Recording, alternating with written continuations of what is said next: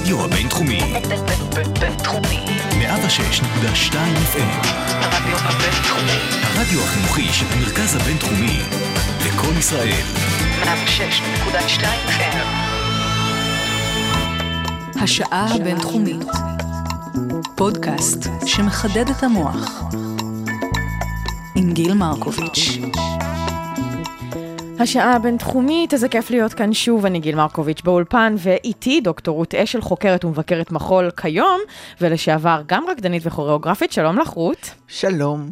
אז אנחנו שוב כאן אה, מתכנסות לנו באולפנים של הרדיו הבינתחומי, ואנחנו בשיחת המשך על הספר הנפלא שהוצאת אה, לא מזמן, שכולו בעצם על המחול לבמה בישראל, מתקופת היישוב עד שנות האלפיים, ואנחנו אה, נמשיך ונדבר, אנחנו הגענו בפעם הקודמת, ככה התחלנו לגעת בשנות ה-70, ואני חושבת שאנחנו היום כדי, כדי ככה להמשיך ולצלול עם ההתפתחויות והשינויים, שזו התמה שאת ככה... הרגשת שהיא הבולטת ביותר. כדי להבין את השינויים האלה, נצטרך, אה, אני חושבת, להבין את תיאטרון התנועה. אה, ועוד כל מיני דברים שאנחנו נדבר עליהם, אולי זה יחזיר אותנו קצת אחורה בשנים, אבל בסדר, יש לנו זמן. רק אני רוצה להגיד ככה שעכשיו אחרי שסיימתי לקרוא באמת את מירב העמודים והדפים של הספר הנהדר הזה, אני רוצה להגיד שאחד הדברים הבולטים בו זה ההטרוגניות הישראלית. יש משהו מאוד מאוד אה, מגוון. במחול שאת בעצם מתעדת, ואני שואלת את עצמי אם זה קורה בכל תרבות או בכל מדינה, או שזה איזה משהו כזה בזכות הקיבוץ גלויות הזה שקורה כאן בישראל, שבאמת אנחנו אחר כך נגיע ונראה את, ההטרוגניות באמת של המחול. לגבי מקומות אחרים, אני לא עד כדי כך יכולה לומר אה, בביטחון, אבל אין כל ספק שאנחנו עם של הרבה קולות. ואנחנו אינדיבידואליסטים מטבענו,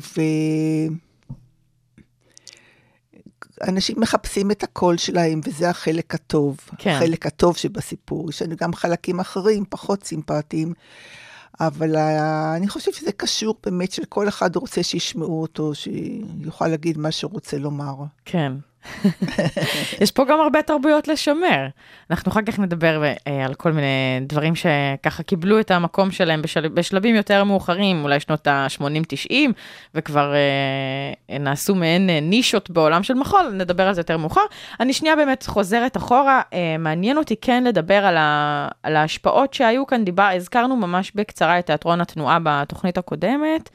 על איזה תיאטרות נורא את מדברת? אה, אז את מדברת על הרבה מהם. יש, uh, על ההשפעה של, ה, של הדבר שנקרא תיאטרון תנועה, על ההשפעה שלו על מחול. את מדברת למשל על תיאטרון האבסורד ותיאטרון תנועה um, כסוגה, כן, ש, שככה השפיע. על ניסיונות, על ניסיון חיים של אנשים, על מסרים אנושיים, על הדברים האלה שהשפיעו על המחול ונכנסו למחול. אמ, תראי, בוא נעשה קצת סדר. כן, מעולה. אה, תיאטרון תנועה בישראל, אה, כמו מה שאני קוראת המחול האחר, אה, אפשר לומר בזהירות ראויה שזה פרץ במחול האחר בסוף, בשלהי שנות ה-70, ותיאטרון התנועה בראשית שנות ה-80. Mm-hmm. וזה חלק בעצם מהמרידה נגד המחול המיינסטרימי המוכר, שהתמסד, ששלט בכיפה בעצם מאז 1964 עם הקמת להקת בת שבע, אה, להקת הקמת, ב-67 הקמת להקת בדור, כאשר בגדול אפשר לומר שכל המחול בארץ התיישרו בקו של ההשפעה הזאת של שתי הלהקות הדומיננטיות. היו כן. כמובן יוצאי דופן, כמו קול ודממה, שלך בדרך משלו, והייתה כתב תנועה אשכול וחמד בדרך משלה. ושוב אני מזכירה, מדגישה שהספר עוסק במחול הבמה, mm-hmm. הוא לא עוסק בריקודי עם. נכון. כי זה באמת נושא ענק לכשלעצמו. ככה שצריך אולי, אני חושבת שהחלק המעניין הוא להבין מה פתאום, מה פתאום פרץ המחול אחר ב-1977 בתיאטרון התנועה בין 81-82 נגיד. כן. אה, מה פתאום? מה, מה, מה קרה? אז באמת מה קרה? זה הייתה, את אומרת שזה היה מעין מרידה, כמו שאמרת, למיינסטרים? כן, אפשר להגיד, למיינסטרים ששלט הרבה, בכיפה הרבה מאוד שנים. אה, ואיך המרד בא לידי ביטוי בסוגה הזו, בסגנון הזה? זה בא לידי ביטוי קודם כל שרקדן מקצועי היה רקדן שרקד בלהקת בת שבע ובדור. בגדול, אני אומרת. מהמם, כן. להקת המחול הקיבוצית הייתה בראשית דרכה, וכל דמה היה נישה, נישה נפרדת. היית רקדן מקצועי, מופיע בקביעות, עם משכורת, עובד עם קוריאוגרפים מקצועיים, אתה בבת שבע או בבדור. ושם היה סגנון, סגנון, ש, ש, ש, סג, סגנון, סגנון, סגנון משלהם, של קוריאוגרפים שכולם, כמעט כולם, אה, הג- הגיעו מחוץ לארץ. זאת אומרת, היה עניין הזה של ריכוזיות מאוד מאוד חזקה. כן. לא היה מקום ל... מה שאנו קוראים כיום פרינג', או לעשייה עצמאית, לא, לא היה מקום כזה. ו... ובוודאי שלא היה מקום לסגנון ש... שאינו עולה- בקנה אחד עם הסגנון של הלהקות המרכזיות. כן. ובפעם הקודמת שנפגשנו, אני סיפרתי, דיברנו על, ה, על אותו מהפך ענק שקרה בשנות ה-50, בתחילת שנות ה-60, מהמחול ביישוב שהיה תחת השפעת אירופה, המחול הבאה, להשפעה האמריקה האמריקנית שהגיעה. כן. אז אותה השפעה אמריקנית בגדול שלטה בכיפה, אפשר לומר מ-64, אני אומרת עד 77, 77 כי זה התחלת המרידה, אבל היא המשיכה, ההשפעה המשיכה עוד הרבה שנים אחר כך, אבל, בה- אבל בהדרגה, ההשפעה של המינון בין הכוח או ההשפעה של היוצרים העצמאיים ללהקות המרכזיות הלך ולהתאזן. כן. אני רוצה אז רגע לשאול, אולי אני ככה עשיתי ערבוביה עם השנים, אבל אני רוצה לשאול, איפה נכנסת ההשפעה של פינה באוש, שהיא אחת מהיוצרות ה... פינה באו שהגיעה עם, עם הטאנס תיאטר שלה ב-81 או 82, אני לא זוכרת אה, במדויק. אוקיי, אז כן בשנים שכבר היא מתחילה כן, המרידה, כן, כמו כן, שאנחנו כן, קראנו. כן, כן, תראי, המרידה כבר התחילה ב-77 בתחום כן. המחול, אפילו התחיל ב-76 שירות זיו אייל בתחום של תיאטרון תנועה, שהיא עשתה את מסתורים, אבל אה, והיו כל מיני השפעות, אבל, אה, סליחה, אבל פינה באו שהגיעה, וזה היה כמו אש בשדה קוצים. אה, בכלל, אנחנו נורא אוהבים, וזה גם, אני מדברת על זה בספר, ואנחנו נורא אוהבים אה, להיסחף, להעריץ את, ה... את הגאון התורני. כן, כן, כן. ולא שפינה בר שלא גאון.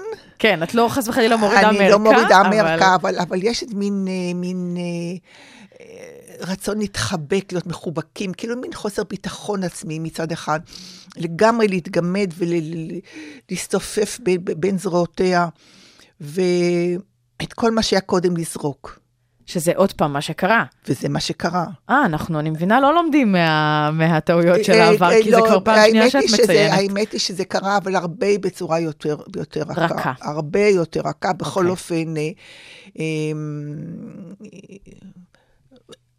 היו קולות... קולות שונים נוצרו בתחום של, תיא- של תיאטרון תנועה, זה לא היה כמו שקודם, ב-64, שרקדו גרהם, כן, כן, רק את מרתה גרם. כן. אוקיי, אז אולי קצת באמת על אה, איך פינה באוש משפיעה, מה היא מביאה, מה שונה, איזה מסרים או איזה תנועות, שפה תנועתית היא מביאה שמשפיעה על מה שקורה בארץ. במחול לבמה כמובן. תראי, באופן כללי, הייתה, תכף נדבר, היה לה השפעה גדולה על כל העשייה האחרת, הפרינג'ית. אבל דווקא כש... וזה גם, זה חלק הדברים שאני הופתעתי במחקר, שהיוצרות המרכזיות של תיאטרון תנועה, בואו נגיד, אה, רות זיו אייל, אושרה אלקיים, נאוה צוקרמן, ההשפעה של פינה באוש לא הייתה גדולה. עליהן. לא, היא לא הייתה גדולה. אני לא אגיד, הם לא, גם לא אומרות שהיא לא השפיעה, והיא לא הייתה גדולה. כן. היא לא הייתה גדולה. זה היה אוסף של השפעות, ו... וזה דווקא, אני אומרת, לטובה. אבל ה... אני חושבת שפינה באוש, הרי היא, היא המוצר של מחולה הבאה. הייתה תלמידה של קורטיוס. היא המוצר של מחולו הבאה. אותו מחולו הבאה שבשנות ה-50 אמרו, זרקו אותו כמיושן, כשתויג כמיושן, כש... והתביישו, את כל הדור הזה ממש מחקו. מחקו, והנה הבשורה החדשה, פינה באוש, היא, היא השורשים שלה. במחול הבאה, הבאה. כמו השורשים של מרבית המחול, אנשי המחול בארץ. כן. ואולי רות- לכן הייתה כן התחברות. הייתה התחברות, אני חושבת, יותר אה, מבחינת, הנה הגענו הביתה, הגענו הביתה, אבל זה לא אומר שאני צריך לעשות בדיוק מה שהאימא אומרת. כן, כן. במפורש לא, במפורש לא. זאת אומרת, היה מין לגיטימציה פתאום, אולי, אולי אפילו מין טיהור, ב- לטהר, במשל של לטהר, שכל הדור הזה ש, שממש זרקו אותו כ- כמיושן, תיקי אה, רוזי ויאל ואושרה אלקיים, וגם נאוה צוקרמן לדעתי, למיטב זיכרוני, כולם למדו וגדלו על מחולה הבאה, והעריצו את גרטרוד קראוס, כן. בצעירותן. כן, כן. כן. טוב, אז היא התלבשה במקום, פינה באוש, למרות שאת אומרת שעליהן דווקא היא לא השפיעה, אז אה, זה מעניין. השפעה קטנה, השפעה השפעה קטנה. קטנה יחסית. אוקיי. בחרת גם לתוכנית הזו מספר שירים, אני אשמח אם יש לך משהו לומר עליהם, אבל גם אם לא זה בסדר, אז אה, בחרת את אה, לא פעם בקיץ. אני, יש לי מה לומר על זה, זה המלחינה היא שולמית ליפשיץ, שהיא דודה שלי, זיכרונה לברכה. אה, מה את כן. אומרת? אז באמת יש לך קשר במק- אישי. במקרה זה, כן. אז אנחנו נשמע את הביצוע של אריק איינשטיין לא פעם בקיץ.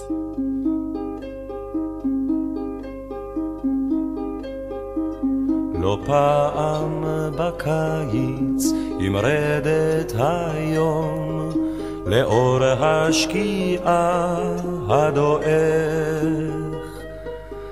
הלכתי אלייך ועת ארוכה הקשבתי לכל זמרתך. קטן הוא ודל הוא חדרי ואני בו שרוי ערירי. קטן הוא ודל הוא חדרי. ואני בו שרוי ערירי. וחי בי הזכר הזה הנוהר השקט הזה והרוך. ומתק העצב אשר זמרתך ידעה על הנפש לנסוך קטן הוא ודל הוא חדרי ואני בו שרוי ערירי קטן הוא ודל הוא חדרי ואני בו שרוי ערירי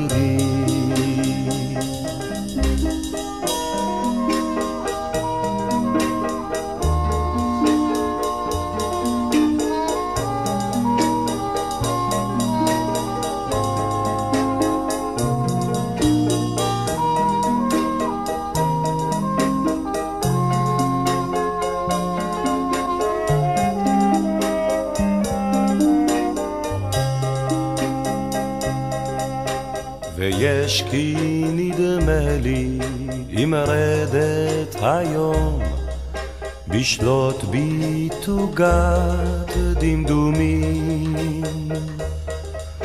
עדיין כקדם קולטת אוזני הלחן ההוא התמים.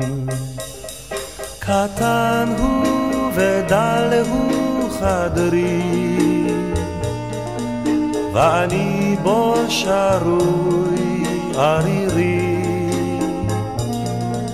קטן הוא ודל הוא חדרי. ואני בו שרוי ערירי. ואני בו שרוי ערירי. לא פעם בקיץ. נכון. אז אנחנו, אני רוצה לשאול רגע עוד דבר אחד על, אה, על פינה באו, שאולי בכל זאת אה, השפיע, או שתגידי שזה לא היה בהכרח ממנה, אבל כן, יש איזשהו אה, נושא מקשר בין היצירות של אה, אושרה אלקיים ונאוה צוקרמן, והוא אולי האישה? נכון, נכון. אה, אני לא יודעת להגיד בביטחון אם הם, הם עסקו בנושא האישה בגלל שפינת באיוש עסקה באישה, או שבאמת זה פשוט באופן טבעי כנשים. כן. זה נושא ש... שעניין אותם והקרוב לליבן, אבל אה, מה שכן אפשר לומר בבירור, שפתאום נושא המגדר הפך לנושא מאוד מאוד פופולרי. כן. ותודה לאומנות שמעלה על סדר היום נושאים שכעבור 30 שנה הופכים ל... למאוד מאוד חשובים, לא רק על הבמה. Uh, באמת, יש משהו, אפשר, אם היו עושים מחקר על זה, נראה לי שהיו מגלים איזושהי uh, קרשנדו כזה, כן? מההתחלה של uh, עיסוק בנושא מסוים, שהוא מתחיל בדרך כלל בבמות, במקומות ה... לכאורה מאוד מוגנים, כן? המ- המחול בבמה, התיאטרון שהוא על במה, אולי אפילו האומנים שמתעסקים במוזיקה, ולאט לאט זה ככה גולש באיזה משפך לחברה. זה התחושה שלי לפחות. אז תודה למחול שכבר בשנות ה-80 המוקדמות. um, הביא את הנושא הזה. אוקיי, אנחנו מגיעות באמת על שנות ה-80, ואנחנו, uh, אני חושבת שנקודה חשובה מתרחשת כשבעצם מחליטים להקים את הפסטיבל גוונים במחול. אני חושבת שאולי זה מעיד על איזשהו מעמד שהמחול לבמה כבר תפס. אמ, מה שקרה הוא שעד תחילת שנות ה-80 הייתה תמיכה ממסדית בלהקות הגדולות, בת שבע, סליחה, לא הייתה, לא הייתה תמיכה. הייתה, הייתה תמיכה חלקית, הייתה, mm-hmm. כן הייתה תמיכה. הייתה תמיכה בבת שבע, אבל לא, לא תכף בהתחלה, mm-hmm. ובדור אף פעם לא הייתה תמיכה ממסדית ללהקה. אבל, אבל היה, היה להקת המחול הקיבוצית, היה בית הישראלי, היה קול ודממה. זאת אומרת, היו הלהקות הגדולות ש, שרובן היו כבר ממוסדות.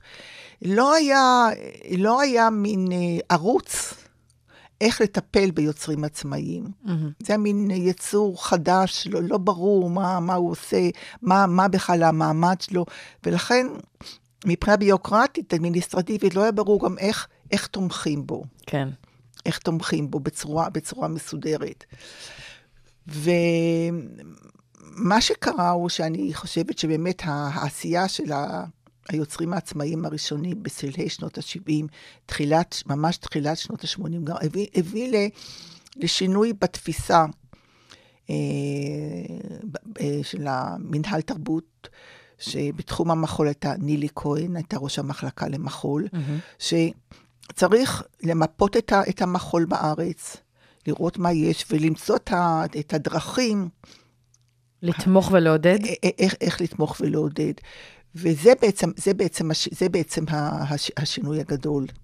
ואז הוקמה להקת, סליחה, הוקם גוונים במחול, כמה שנים אחר כך, בתחילת שנות ה-90 או 89, הוקם הרמת מסך. כן. ופתאום יש מסגרות שמאפשרות ליוצר מתחיל, או לרקדן, בדרך כלל זה היה רקדן, שרוצה ליצור, מעולם לא היה לו כל התנסות ביצירה, וצריכים להבין שהדורות שגדלו עד אז למדו רק טכניקה.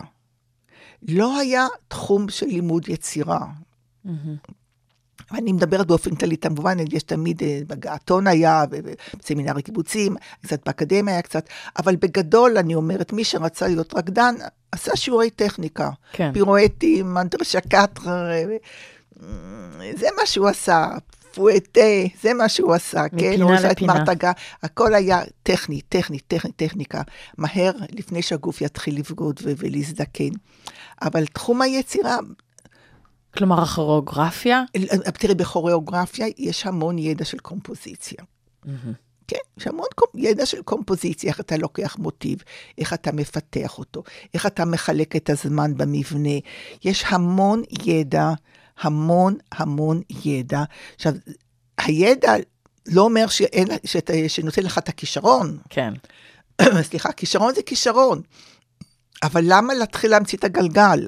זאת אומרת, יש המון ידע שנוצר, עכשיו אתה יכול להשתמש בזה, אתה רוצה, תשתמש ככה, תשתמש ככה, אבל תהיה מודע לאפשרויות של המדיה הנותנת, שהקומפוזיציה מאפשרת. כן. עכשיו, לא למדו את זה, רקדנים באו בלי הכשרה. עכשיו הגיעו בשנת ה-80, כל הרוחות החדשות של המחול האחר, של הוונגרד האמריקאי, של המחול הפוסט-מודרני, אני אומרת, עם הכף.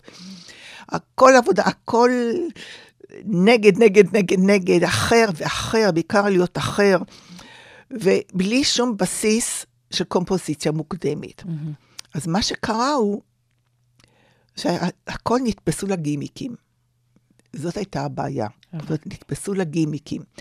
עכשיו, עכשיו, גוונים ממחול נתן אפשרות לכל אותם יוצרים, כל אותם יוצרים, שאולי זאת עבודה ראשונה שלהם או שנייה שלהם, ולא היה להם בעצם שום מושג איך, איך לגשת בכלל ליצירה. כן. מעולם לא עשו אימפרוביזציה קודם, או קומפוזיציה, ודאי שלא.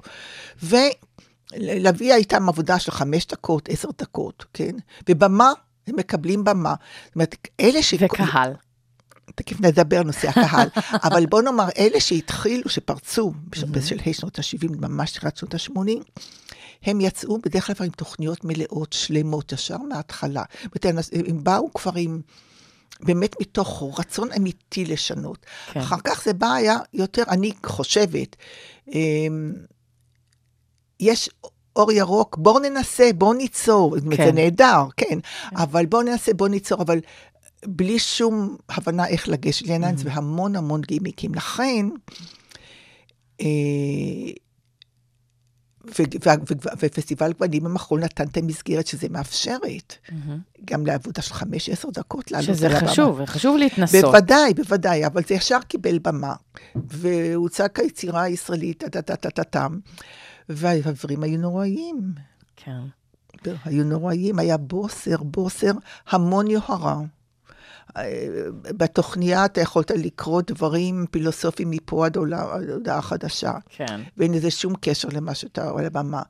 היה המון, המון המון גימיקים. בין השאר, רקדנים חדלו לרקוד, רק דיברו. אה, וואו. רק דיברו, זאת אומרת, זה, הפך, זה הפך להיות לטרנד כזה, שנגד טכניקה ולהרבה מדברים, משתמשים המון בחפצים, המון המון באביזרים. זה היה עוד פעם, זה מה שאני אומרת, זה תפסו את ה... את הדבר החיצוני שבדבר הזה. ולכן, ולכן, אה, הייתי אומרת, אה, לקח הרבה שנים, לקח הרבה, בעצם העבודה הראשונה שפתאום שצצה כ- כשאלה, כמעניינת, כש... זה היה ב-87 דירת שני חדרים של ניר וליד בן גל. כן, וואו, ו- שזה, וזה- ש... שזה בעצם המון זמן אה, כבר עברו כמה אחרי שנים, גוונים עברו כמה במחול. שנים בגוונים מחול, ועבודות הן, אי אפשר להצביע על שום עבודה אמ, שנשארה בעצם בתודעה. 80, פעם ראשונה ב-87 יש פרי. אז בואי נדבר על הפרי הזה, מה היה שם שהוא כן בכל זאת לא לקח רק את הגימיקים ואת המסגרת, אלא ממש השתמש גם במחול עצמו וגם במסר? אה, נתחיל עם זה שכשהם יצרו את- ב-87 את אה, דירת שני חדרים, כבר היה להם ניסיון בק- בקומפוזיציה, וזו לא הייתה העבודה הראשונה שלהם. הם, הם גם, למדו בגעתון, אה, בסדנה בגעתון, קיבלו כלים ליצירה. הם גם עבדו עם אנסמבל ירושלים, ושם יצרו. הם, הם, הם לא, זה לא היה ההתחלה, זה כבר... ומה שהכי יפה היה שהם יצרו, נקודת המוצא היה זוג צעיר ישראלי, שאתה יכול למצוא בכל מקום, בכל מקום, בכל, בכל מקום, שבעצם מתלבט מה מערכת היחסים ביניהם.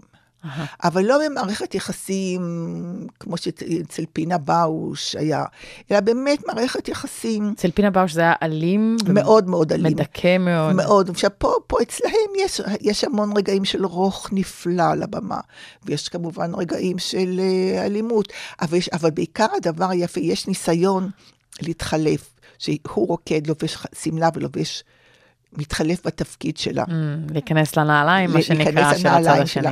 וכמובן שהיו השפעות, גם היה של פינה באוש, גם היה של אה, להקת רוזס מבלגיה, היו הרבה השפעות, אבל, אבל זה בסדר, כן. זה בסדר גמור.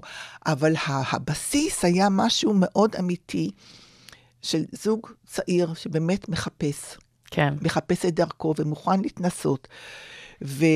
הייתה תחושה של איזה ניסיון לייצר מחול ישראלי או מסר ישראלי על הבמה, או שזה משהו שלא בהכרח הייתה מטרה? אני לא חושבת שזאת הייתה המטרה שלהם, אבל זה, זה מה שיצא. כי יצא הם, ככה. כי הם... דיברו אה, את עצמם, הם הביאו את הם עצמם הם ליצירה. היו ישראלים, כן. והם פשוט רקדו את עצמם. והמעניין הוא שהם פרצו לעולם הרחב מהר מאוד, ושם זיהו אותם כישראלים באופן מובהק. אה, מעניין. אז תכף נמשיך לדבר באמת על עוד uh, סוגים שהוצגו uh, במסגרת היצירה המקומית בגוונים במחול. אני רוצה שנשמע, אנחנו לא נשמע את כולו, אבל אנחנו נשמע חלקים uh, מתוך ללביי uh, של ג'ורג' גרשווין, משהו על הבחירה הזו. אני ככה אוהבת לפעמים לשיר לעצמי את זה. לשיר לעצמך את זה? אה? כן, אבל לא פה, לא פה. לא, לא, אל תדאגי, אנחנו לא נכריח אותך לעשות כאן מופע במיקרופון. אז אנחנו תכף נחזור, נשמע חלק מזה, כי זה ארוך, כן. זאת יצירה של עשר דקות. כן.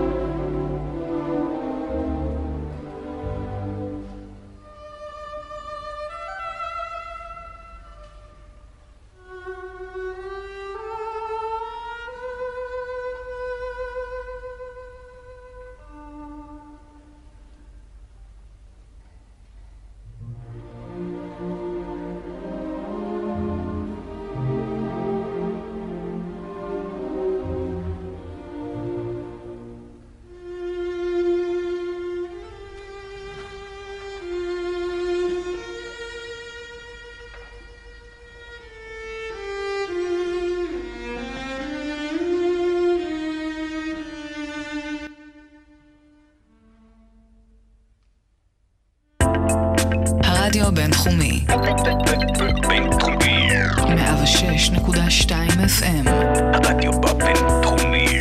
הרדיו החינוכי של המרכז הבינתחומי וקול ישראל. 106.2 FM. חפשו אותנו ב iTunes ובאתר. השעה הבינתחומית, פודקאסט שמחדד את המוח. זה נחמד איך שומעים שביצירה קלאסית זה, אם זה נוגן בלייב או לא, כי שומעים את המעברים של הדפים. אז שומעים שזה, אז אפשר להבין שזה כנראה לא באולפן. אמ, אוקיי, אז אנחנו באמת כבר בחצי התוכנית שלנו, ואנחנו אה, משוחחות על המחול לבמה אה, בישראל. אנחנו, אני רוצה כן לשאול שאלה לגבי אה, גוונים במחול, הייתה שם איזושהי במה שהוקדשה ליצירה מקומית, והועלו בה כל מיני, זאת אומרת, הכל בגדול היה יצירה מקומית, אבל הועלו בה גם דברים שככה, המקור שלהם זה, זה ריקוד אתני, תימני, הודי, יפני, ואת כותבת שם בספר שזה מעניין ולא מובן מאליו שניתן להם מקום ביצירה המקומית, ומעניין אותי לדעת למה, מה היה הדיון סביב הדבר הזה. רוב הריקודים לא היו ריקודים אתניים. זאת אומרת, היו ריקודים, כמו שאמרתי, שרקדנים עם שאיפה ליצור, שרצו, שעשו את הניסיונות הראשונים שלהם. אמ, ואחר כך אמרתי, ב-87 היה ליאת, ניר, ניר בן גל ויד דרור, ויותר ויוצרים יוצרים הטובים שבהם, או שהדבקים במטרה, חזרו והתפתחו, וזה אנחנו כבר מגיעים חזק לתוך שנות ה-90. כן. עכשיו, מה שקרה הוא שהוקמו לצד, ה, נגיד, ה, ה, ה, מה שמקובל היה במחול העכשווי באותן השנים, קמו במות, במות בצד. Mm-hmm. שבעצם, כמו למשל, בעיקר במת הפלמנקו. הפלמנקו, או, או הבוטו, כן? Mm-hmm. היפני, הבוטו היפני. כן, כן. אבל זה, זה בעצם לא שייך, זה יותר, זה לא שייך למין התפתחות פנימית, זה בדרך כלל, או שמגיעה איזו להקה מאוד חזקה, שמשפיעה, מאוד, מש, מאוד משפיעה, או שמגיעה רקדנית חשובה בתחום, ותוקעת היסודות שלה. Mm-hmm. עכשיו, גם הם חיפשו מסגרת איפה אפשר להופיע. כן. והייתה פתיחות בהחלט, אה, שבתוך המסגרת של גוונים ממחול יהיו גוונים שונים או גוונים אחרים, להקדיש תוכנית לתחום הזה. כן, טוב, זה מצדיק את המילה גוונים. אז uh, עכשיו אני, אני חושבת שאנחנו ככה מגיעות למה שאני פתחתי בתחילת התוכנית ואמרתי להטרוגניות, את באמת ככה עוברת על הסגנונות השונים, המרובים שיש, אה, שיש בארץ הקטנה הזאת, שמפתחים ככה גם בתחום המחול. ויש את הבמה הערבית והבמה האתיופית והעלייה הרוסית, שגם מביאה את ההשפעות שלה. אני אשמח אם ככה באמת נדבר קצת קצת על, על uh, כמה מהם, למשל הבמה הערבית, שהיא מאוד מעניינת אותי uh, ברמה האישית, שאת מתארת שם איזשהו תהליך של בידול, כלומר, uh, שההתיישבות היהודית יצרה איזשהו ניתוק דווקא מהעולם הערבי, ואז הם היו צריכים לייצר איזושהי יצירה שלהם. לא, לא, לא, לא, לא אמרתי את זה. Mm-hmm. הבמה הערבית, פה אני... קודם כל הנושא הוא מאוד רגיש. ומאוד בזהירות אני השתדלתי לכתוב את זה, והראיתי כמה פעמים את מה שכתבתי. Mm-hmm. ערביות, ישראליות או פלסטיניות. אמ, הספר בעצם עוסק מתי התחיל ואיך התחיל מחול לבמה בתוך ה, במגזר הערבי. Mm-hmm. אני מבינה? כי לפני קום המדינה, היו, היו ריקודים, בעיקר ריקודים סלונים, נגיד האליטה נסעה ללונדון, חזרה ועברה מאוד ריקודים סלונים. הייתה פעילות בתר, במלונות, במלונות הגדולים, אבל לא, לא, יד, לא, לא ידעו לי על סטודיו, אם נגיד לבלט, או לא, זה מה שרק יכול היה להיות. כאן בעצם הפרק הזה עוסק איך, איך בעצם מחלחל לאט לאט איך, איך, איך, איך, איך יש, מי הם המורות הראשונות שהחלו ללמד בלט, mm-hmm. ללמד בלט, כן? איך קיבלה זאת, איך קיבלו את זה ההורים בהתחלה. כן. אמ, מדוע דווקא הם נתפסו לבלט? בין השאר, מעניין שהבלט חדר מכיוון ש... המפלגה הקומוניסטית הייתה מאוד פופולרית בקרב הערבים, ו, וחלק מהערבים אה, הפעילים נסעו לרוסיה, ושם הם פגשו את הבלט הקלאסי. כן. ו, ואז הם הבינו שזו אומנות מאוד נחשבת. וכשחזרו לארץ, אז כשחשבו על, על אומנות לבמה, אז חשבו על הבלט. זה כאילו נשמע כן. נורא מוזר, אבל זה מה שקרה, כן? ו... או, או, או היו ערבים ישראלים שנסעו והתחתנו עם, עם, עם, עם רוסייה, והיא הייתה בעצם מורה לבלט, והיא באה לארץ, אז היא התחילה ל, ללמד בכפרים בלט. זאת אומרת, זה בעצם יותר אני עוסקת שם, זאת אומרת, מי היו המורות הראשונות, ואיפה הן למדו. למשל, אני, אני הייתי מאוד קשורה אה, לבית ספר בחיפה שליה וקאי לוטמן הקימו. ואני זוכרת uh, במפורש שהגיעו כמה ילדות uh, ערביות, uh, אני חושבת שבמונית הביאו אותן, אני חושבת, או שהאימא הביאה אותן, mm-hmm. לשיעורי בלט. ולימים מסתבר שחלק מהן הפכו להיות למורות המובילות בתחום. בתחום. Mm-hmm. גם יש, דווקא אני מוכרחה לציין, שכמו שההתרשמות שלי, שהיה שיתוף מאוד, מאוד רצון, מאוד רצון לחבק אותן ו- וללמד ולאפשר להם ו- ולייעץ. כן, ו- דיברתי אז בזמנו על הבידול מהאוכלוסייה הערבית שבגבולות, לא, לא מהאוכלוסייה הפנימית כן, פה כן, בארץ ישראל. כן, כן, טוב, שם זה, זה סיפור שזה מאוד... שזה אולי מרחיק, אגב, גם מהמקורות. אולי, אולי היה מחול ערבי... לא, לא, דווקא, דווקא בנושא הזה של המחול, כאילו, האותנטי. Mm-hmm. אז אה, אחרי 67, אז דווקא המחול הערבי האותנטי נחשב שהיה כאן, ולא בירדן, כי שם היו המון השפעות של מקומות אחרים, ופה אה. פה הערבים חיו בבידול. אז, אז דווקא יכלו, פה התפתח. אז הם יכלו, הם יכלו לשמור יותר את המסורת המקורית שלהם. אבל אני לא עוסקת בנושא הזה. אוקיי, אז באמת יש השפעות של בלט על, ה, על המחול הערבי בארץ ישראל, אה, ואז מה, מה קורה בשנות ה-90? האם זה כבר מתחיל, אה, האם היצירה הזו כבר הופכת למקובלת? על מה את מדברת? על, על המחול ה, בקרב האוכלוסייה הערבית.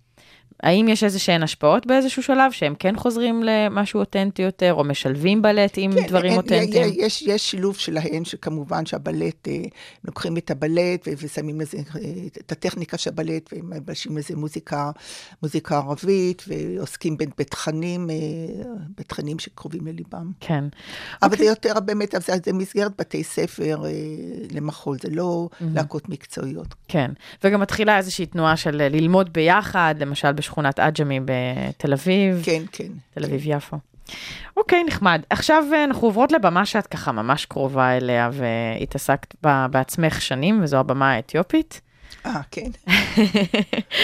אז באמת קצת על זה. אז אה, העלייה אה, קורית ב-84 וב-91 כעליות נכון. עיקריות וגדולות, ואז נכון. באמת המחול שלנו לבמה מושפע גם מהמחול האתיופי. אני אשמח כן. אם תספרי קצת על התחום הזה. אמ, אני הגעתי במקרה למחול האתיופי, אין שום דבר בהכשרה שלי המוקדמת שמצביע על כך פשוט. כשאני סיימתי לכתוב את הספר "רקוד עם החלום" ב-91, אמ, פנתה אליי גילה טולדנו, בזמנו מנהלת הספרייה למחול, ואמרה, יש, יש כסף מחקר אתני, מה את רוצה לעשות? והייתה הייתה עלייה רוסית והייתה עלייה אתיופית, וחשבתי שהאתיופים יותר מסקרנים אותי, כי אני ממש לא יודעת מה הם עושים. כן, כן. ואז קיבלתי מלגה, אה, וקניתי מצלמת וידאו, זה דבר חדיש בש... בשעתו, והתחלתי להתרוצץ באתרי הקרוונים ולצלם כל מה שזז. כן. ואני אומרת, כל מה שזז מתוך תפיסה, הנה שהמחול לוקח את התנועה היומיומית ועושה איתה... עבודה. עבודה, כן. מתוך מחשבה שבעצם אני נותנת פה תיעוד למישהו שאחר כך יבוא אליי קוריאוגרף גדול ויעשה שימוש בתיעוד הזה. אמ, ב-91 אני גם התחלתי להרצות באוניברסיטת חיפה, וזה כבר היה אחרי המחקר, שכבר ידעתי על ריקודי הכתפיים, ש... וראיתי שם הרבה סטודנטים אתיופים, ממוצא אתיופי, והקמתי את להקת אסקסטה. כאשר המחשבה הייתה באמת לא, לא להקים להקת פולקלור, אלא לצאת מהפולקלור כדי ליצור משהו עכשווי, ש... משהו עכשווי שיונק מהשפה שלהם וגם מהתרבות שלהם.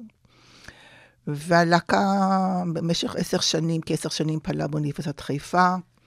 האוניברסיטה מאוד הייתה, מאוד סייעה, הייתה מאוד בעד.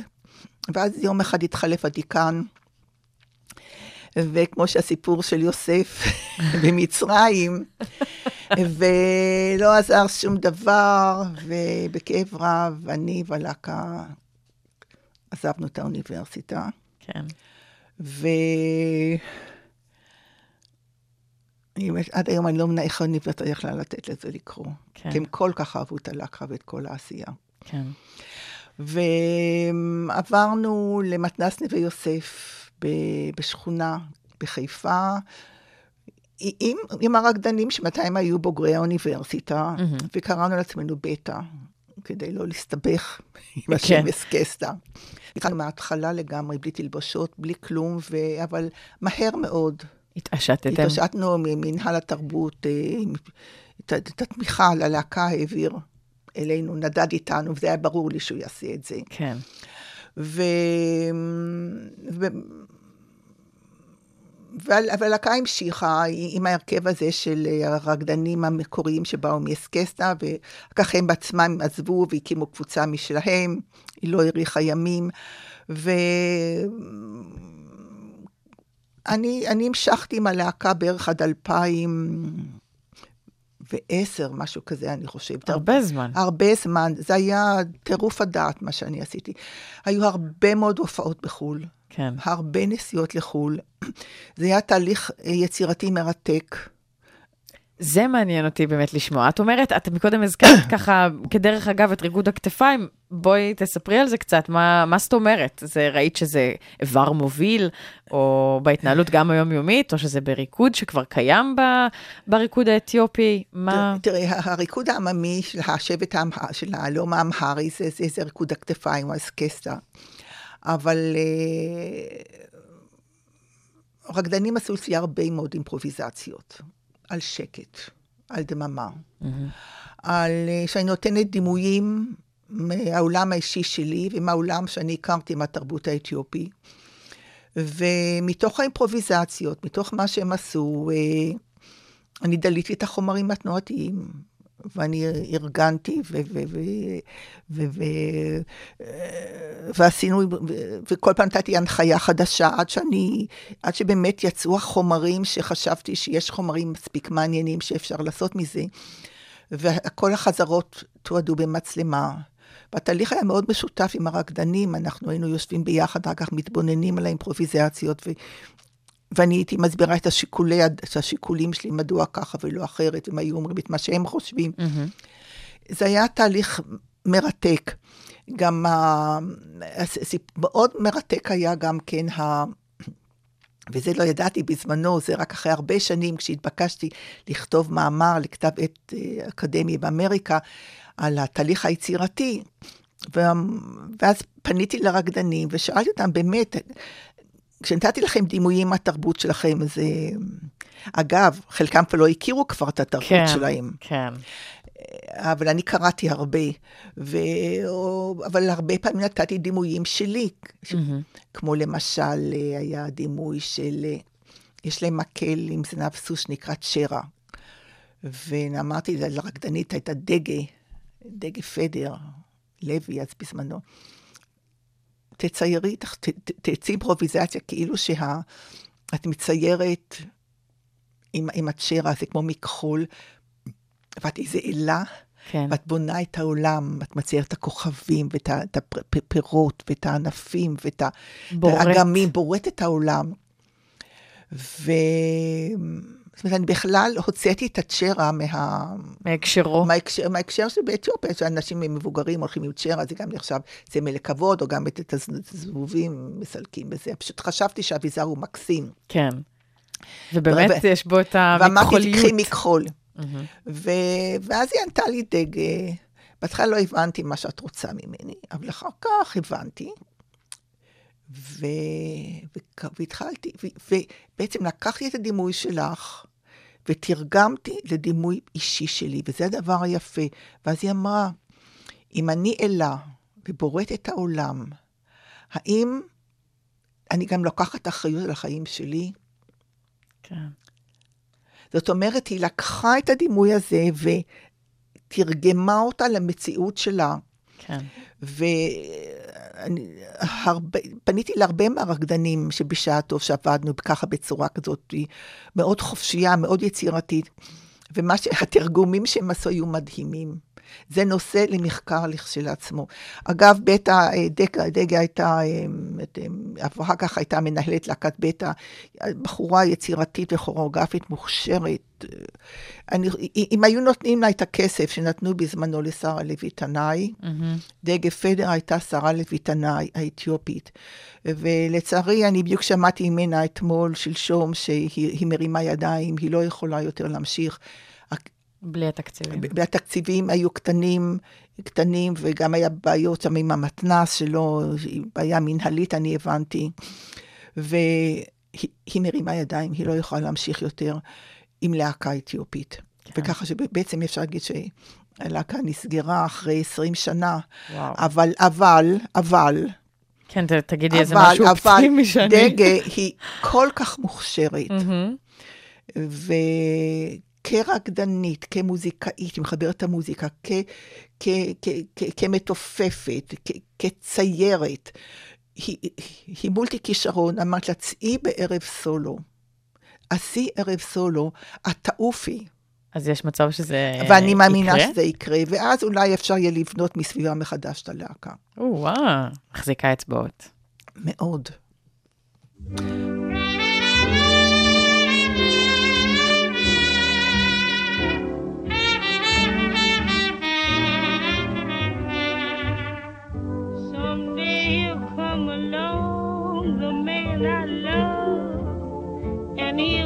Big and strong, the man I love. And when it comes my way, I'll do my best to make him stay. He'll look at me and smile,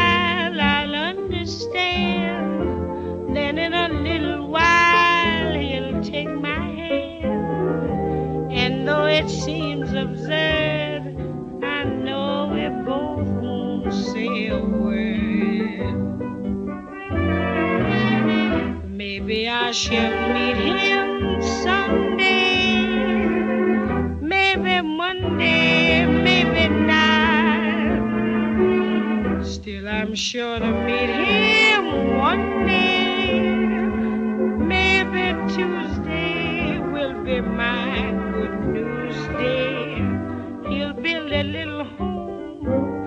That's meant for two, from which I'll never roam. What would you? And so all else above,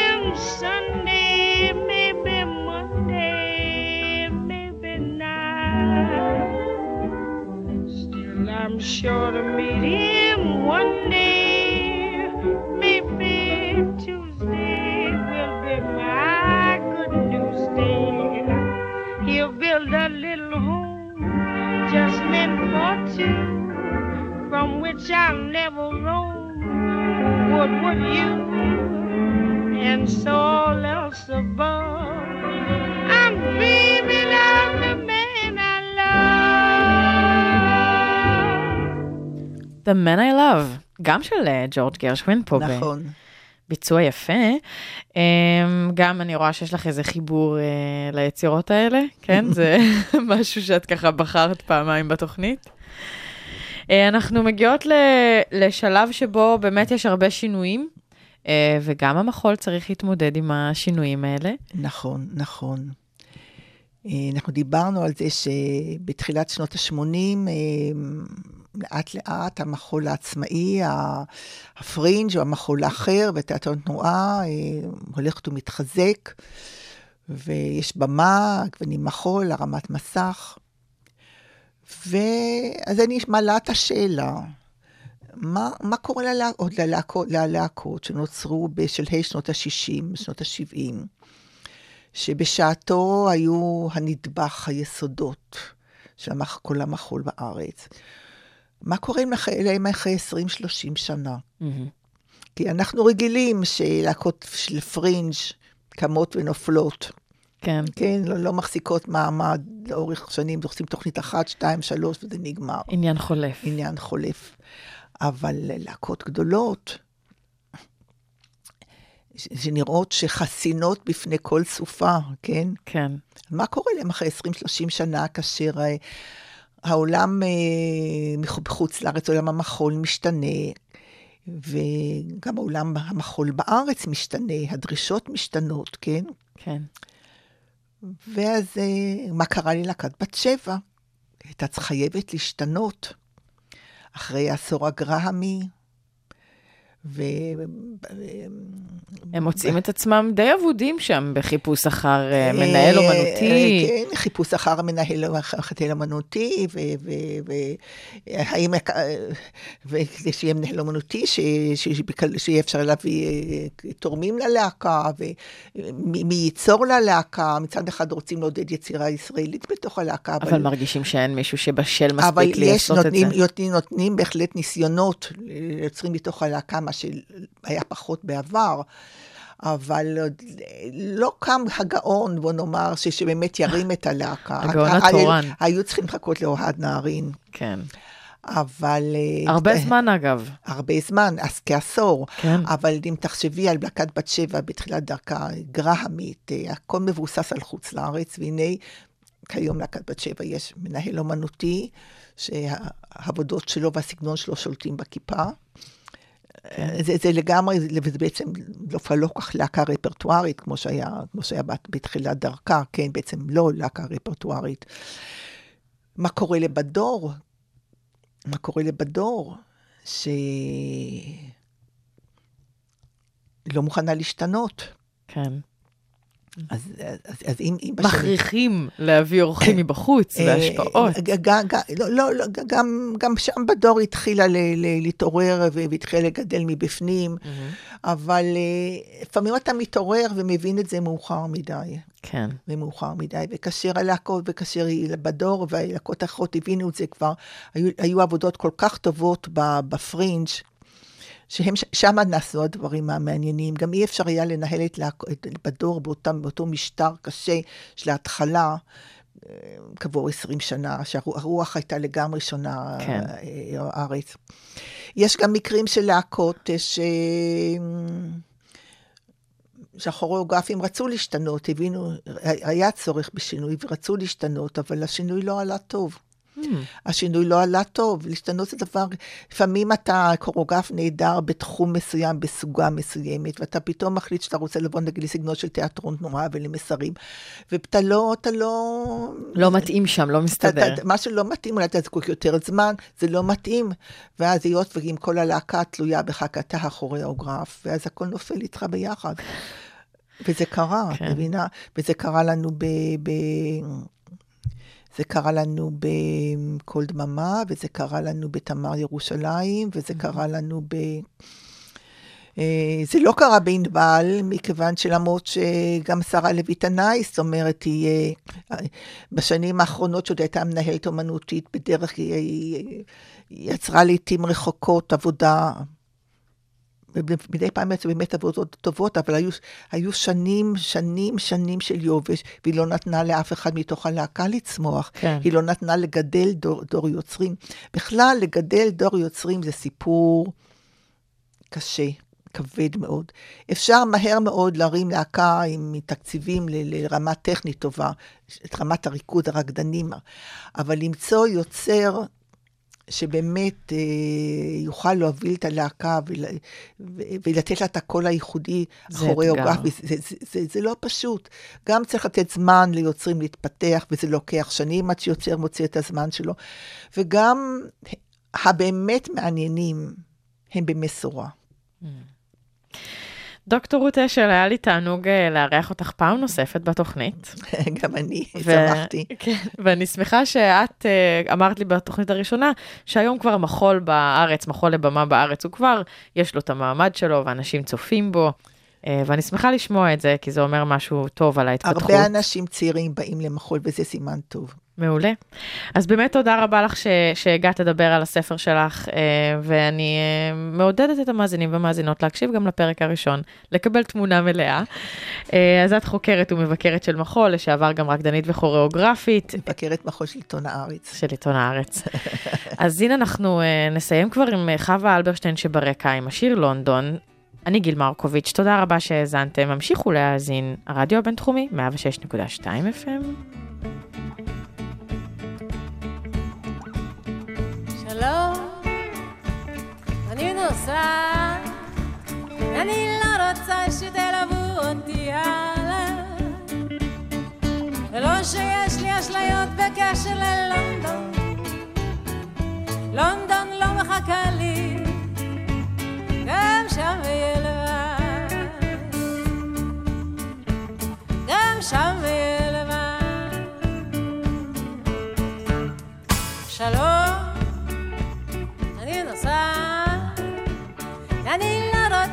שתלוו אותי הלאה. ולא שיש לי אשליות בקשר ללונדון, ולונדון לא מחכה לי, גם שם יהיה לבד.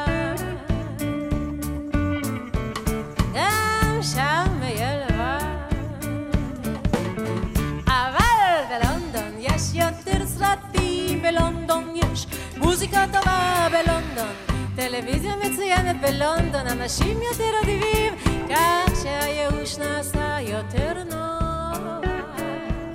אתה מבין? הייאוש נעשה יותר נוח. שלום,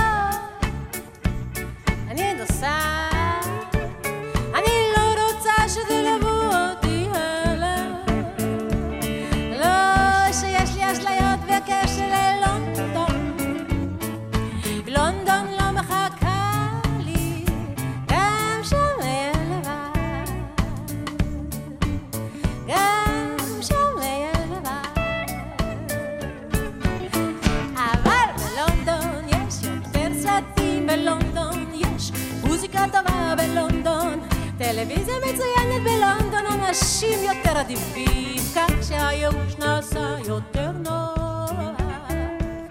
אתה מבין? הייאוש נעשה